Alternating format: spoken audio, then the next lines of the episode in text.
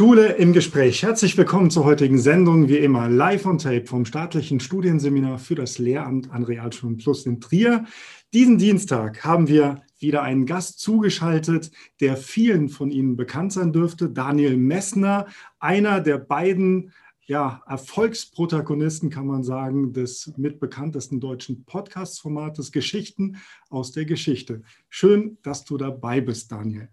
Danke für die Einladung. Daniel, für die wenigen vielleicht, die dich nicht kennen, wer bist du? Ähm, ja, ich bin ähm, Podcaster und Historiker und mache unter anderem den Podcast Geschichten aus der Geschichte.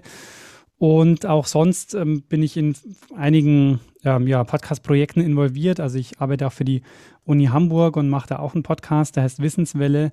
Und ja, bin seit äh, jetzt ungefähr seit zehn Jahren im Podcast-Bereich unterwegs und macht mir äh, sehr viel Spaß, da Wissen zu vermitteln. Also das ist, glaube ich, auch so der Bereich eigentlich, um den es mir geht. Also dieser, was so neudeutsch Wissenskommunikation heißt, also einfach ähm, Wissen so aufzubereiten, dass es auch in unterschiedlichen Formaten auch für eine breitere Bevölkerung äh, interessant ist. Das ist ja genau das, was Lehrerinnen und Lehrer in der Schule auch machen müssen, also komplexes Wissen für ähm, die Schülerinnen und Schüler aufzubereiten. Wir sprechen gleich darüber, wie es euch gelingt, das zu tun aber vielleicht für diejenigen, die noch keine Folge Geschichten aus der Geschichte gehört haben. Was zeichnet dieses Podcast aus? Also ähm, eigentlich, das Konzept ist ganz einfach. Also wir erzählen uns gegenseitig eine Geschichte, der eine immer dem anderen. Und zwar so, dass der eine nie weiß, um was es geht wird in dieser Folge. Also einer bereitet eine Folge vor, erzählt sie dem anderen und äh, der, der sie erzählt bekommt, ist sozusagen das Publikum und ähm, kennt die Geschichte nicht und reagiert eben auch so. Oder das war mal der Plan, reagiert dann auch so, als würde man ähm, eben das Publikum sein. Und äh, das, diese Dynamik zwischen uns beiden hat sich ja irgendwie verfestigt und hat irgendwie auch ganz gut funktioniert. Das war aber nichts, was als Konzept vorher feststand. Also das ist im Grunde zufällig passiert und hat dann ganz gut funktioniert. Mhm. Also ihr erzählt euch gegenseitig Geschichten. Ähm, es geht immer, eigentlich, man kann nie sagen, es bezieht sich auf einen Bereich der Geschichte, sondern es geht schon querbeet und ich glaube, das ist auch das, was ihr wollt. Ja, wollt in die Breite gehen. Ähm, wie konzipierst du denn diese Geschichten, wenn du eine Geschichte vorbereitest? Alle zwei Wochen bist du dann dran, erzählst eine Geschichte. Wie bereitest du das vor? Also es hat sich natürlich im Laufe der Zeit, wir machen das jetzt seit sechs Jahren, auch verändert, weil die Geschichten auch länger geworden sind. Aber es hat sich etabliert, dass wir einen Kern der Geschichte haben, der so als Aufhänger ähm, relativ kurz zu erzählen ist. Also es ist meistens eine Anekdote oder irgendein interessanter Aspekt, der vielleicht überraschend ist oder mit dem man nicht rechnen würde. Und anhand dessen erzählen wir so einen längeren Erzählbogen, der ist meistens so, sage ich mal, halbe, dreiviertel Stunde lang ungefähr. Und an dem hängen wir so den Kontext auf. Also äh, es geht nie um diese Anekdote, also es geht schon um die Anekdote, die ist auch vielleicht im Zentrum sogar, aber es geht auch immer um die Vorgeschichte. Wie kam es dazu, dass das passiert ist und welche Auswirkungen hatte das und wie war die Zeit sonst noch so? Also was ist, ähm, warum konnte das passieren, was passiert ist? Also das ist uns immer ganz wichtig, den Kontext noch zu erzählen und auch vielleicht so den, an, den ein oder anderen Exkurs zu machen, um einfach diese Geschichte, diese Anekdote einzubetten in den historischen Zusammenhang. Und daher sind wir immer auf der Suche nach Themen, die man in so einem Erzählbogen erzählen kann, also der so eine gewisse Spannung auch erzeugt, der aber trotzdem ähm, nicht zu sehr nur auf, ähm, ja, der ist jetzt nicht nur auf äh, auf Action ausgelegt. Also es geht jetzt nicht darum, ähm, diese Geschichte so spektakulär zu erzählen wie möglich, sondern es geht darum, die historischen Fakten und so ähm, auch eben so beisammen zu bekommen und auch also mein Anspruch ist immer, wenn jemand eine Folge gehört hat, soll er oder sie sich in diesem Zeitraum besser auskennen und nicht nur diese eine Geschichte erzählen können. Diese Geschichte ist der Aufhänger, da kann man dann auf einer Party stehen und sagen, ah, weißt du übrigens was? Und dann kann ich dir aber noch viel mehr darüber erzählen. Also ich habe ja sehr viel Eindruck ähm, vermittelt, als ich von, aus eurer Fußball ähm, Folge erzählt habe, was mir niemand zutrauen äh, konnte. Aber jetzt ganz konkret zu diesem Spannungsbogen. Das ist ja das, was Lehrerinnen und Lehrer auch machen müssen, wenn sie einen Lehrervortrag halten. Da geht ja. es um harte Fakten. Das muss genauso wie bei euch wissenschaftlich korrekt sein. Man muss aber trotzdem die Schülerinnen und Schüler bei der Stange halten. Jetzt nicht 30 Minuten oder 40, wie ihr es macht, sondern fünf Minuten, aber trotzdem ist das ja schwer genug. Gibt es da Tipps von den Profis? Also mein Tipp ist immer, und ich, ich wir tun uns da natürlich einfach, weil wir, ähm, ähm, wir diese Geschichten ja, also ich bereite sie tatsächlich ja in meinem Hinterkopf habe ich erstmal Richard. Das heißt, ich weiß zwar natürlich, dass Leute zuhören, aber ähm, mir mir hilft es immer, mir vorzustellen, ähm, dass ich Richard nicht langweilen will. Das heißt, ich versuche immer zwischendurch ähm, Themen und Fakten mit unterzubringen, wo ich das Gefühl habe, dass er, dass er dass er das spannend findet. Also ähm, ich habe immer im Hinterkopf so, wie ich sehe ihn ja nicht bei den Aufnahmen, also ich wir sind ja tatsächlich nur remote miteinander verbunden, aber ich äh, habe immer im Hinterkopf so, ich will irgendwas erzählen, wo er vielleicht so nickt und sich denkt, ah, interessant, das wusste ich noch gar nicht. Also diesen, das ist so im Grunde genommen ja mein, mein Punkt im Hinterkopf, den ich habe, äh, um diesen Spannungsbogen zu erzählen.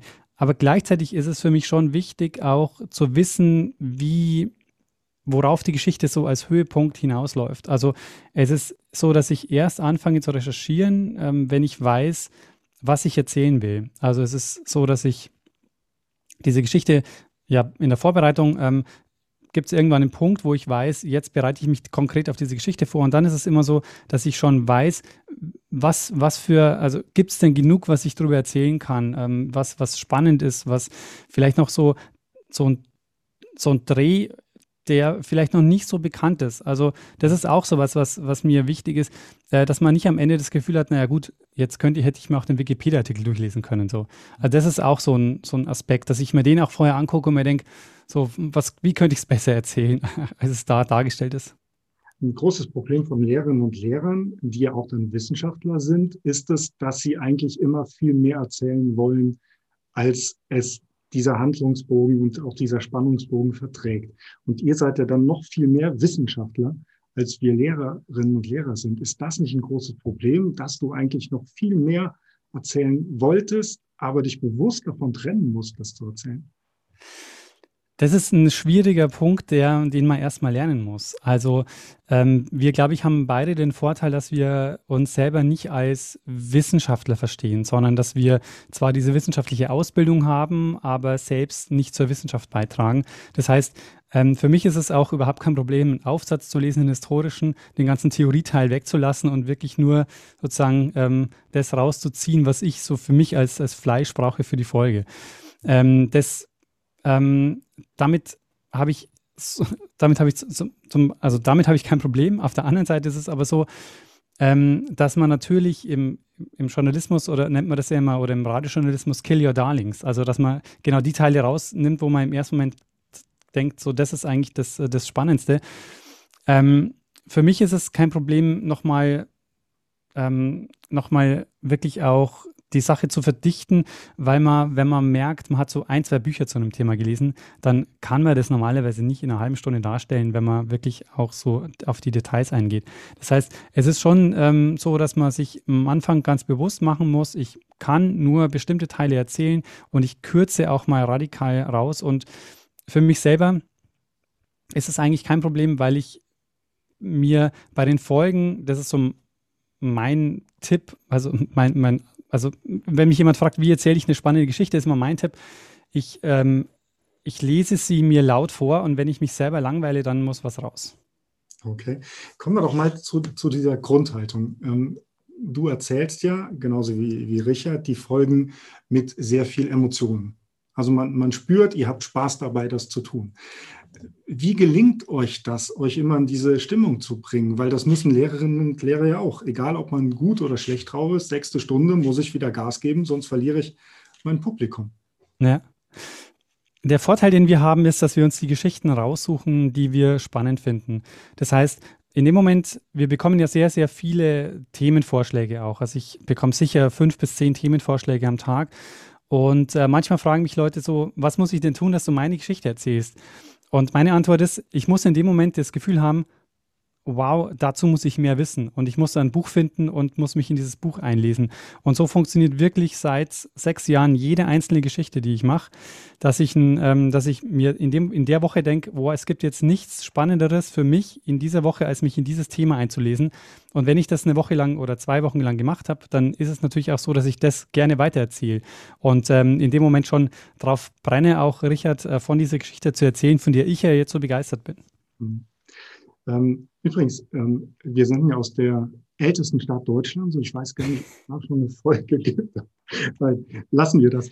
Ähm, dann noch eine Frage, ihr geht ja sehr offen mit Feedback um. Also in jeder Folge oder jede Folge, ich glaube, von Anfang an beginnt ihr damit, dass Feedback aus der letzten Folge oder der letzten Wochen ähm, ganz offen diskutiert wird. Ist das häufig bitter, dieses Feedback zu lesen oder ja, was sind da eure Erfahrungen? Ich würde sagen, ich würde sogar, ich würde sogar weitergehen und würde sagen, das ist eines der Erfolgsgeheimnisse des äh, Podcasts, dass wir offen mit Unwissenheit und mit Fehlern umgehen. Äh, es beginnt auch, oder es ist ganz häufig so, dass wir sagen, oh, interessantes Thema, wusste ich noch gar nicht davon oder ich kenne ich noch gar nicht oder diese Person kenne ich nicht oder ich weiß gar nicht, was da zu diesem Zeitpunkt passiert ist. Wir bekommen auch ganz viel, oder nicht ganz viele, wir bekommen ab und zu mal so eine Mail, wo es heißt, ach, ihr seid Historiker und wisst nicht, dass XY da und da passiert ist. Ähm, und ich glaube, das ist aber genau das äh, Wichtige, äh, mit seiner eigenen Unwissenheit auch offen umzugehen und zu sagen, natürlich können wir nicht alles wissen und natürlich äh, müssen wir vieles erst nachschauen und uns anlesen. Aber ähm, genau das ähm, ist einfach, äh, aber genau das ist einfach, ist einfach normal. Also das, auch, dass wir Fehler machen, dass wir, wenn wir historische Themen äh, präsentieren, dann ist es immer so, dass es mit Sicherheit fünf andere Stimmen gibt, die sagen, das hätte dir aber, also wenn man aus der Perspektive guckt, ist es aber ganz anders. Und wenn man aus der Perspektive guckt, ist es nochmal anders. Das ist ganz klar. Aber ähm, ich glaube, das ist das ist ein wichtiger Erkenntnisprozess für die Geschichte, dass es einfach nicht die Geschichte gibt, die man in, auf eine Art und Weise erzählen kann. Und man kann auch nicht alles wissen. Daniel, du bist ja in der Geschichtswissensvermittlung zu Hause. Das ist ja das, was du jetzt, wie du sagst, seit sechs Jahren machst.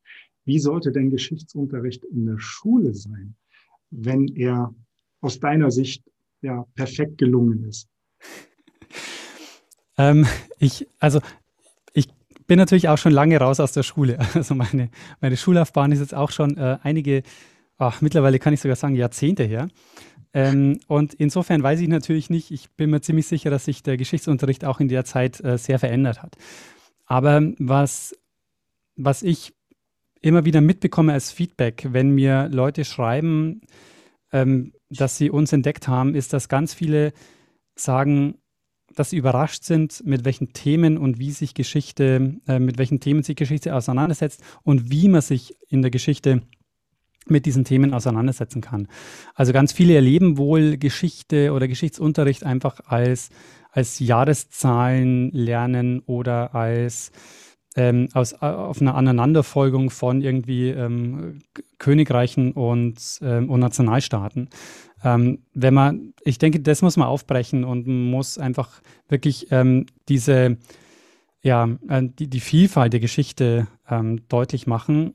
Ähm, und wie gesagt, das ist jetzt eine Kritik, die ich natürlich nicht machen kann, weil ich tatsächlich nicht weiß, wie Geschichtsunterricht aktuell äh, ist. Aber so habe ich ihn auch erlebt. Also ich habe den Geschichtsunterricht eben so erlebt von Epoche zu Epoche und äh, irgendwann hat man sich in der Kollegstufe einfach von weiß nicht, von Napoleon bis zur deutschen Wiedervereinigung war dann so das Thema und da hat man sich einfach an, diesen, an diese außenpolitischen und innenpolitischen äh, Themen entlang gehangelt. Und das ist natürlich wirklich nur ein sehr, sehr kleiner Ausschnitt der Geschichte, der, der durchaus ausgeweitet werden könnte. Also weg von Jahreszahlen und weg von Faktenwissen lernen, könnte man sagen? Ähm, Jein eingebettet in andere, in größere Kontexte, würde ich sagen. Also ich denke, man kann sich diese ähm, Jahreszahlen besser merken, wenn man einfach ein besseres Gefühl für die Epoche hat oder ein besseres Gefühl für das, was da passiert ist. Also, dass man eben auch wegkommt von diesem von diesem Gedanken, dass Geschichte vor allen Dingen irgendwelche äh, nur außenpolitische ähm, oder innenpolitische äh, Entscheidungen, Ereignisse sind. Daniel Messner, vielen Dank für das Gespräch. Bei Ihnen bedanken wir uns auch. Schauen Sie doch, ne, hören Sie doch mal rein. Geschichten aus der Geschichte. Es gibt weit über 300 Folgen, jede Woche neu und sehr interessant. Wenn Sie uns Feedback hinterlassen wollen, tun Sie das gerne an mail.seminar-trier.de. Ansonsten sehen wir uns am nächsten Dienstag. Bis dahin bleiben Sie uns gewogen.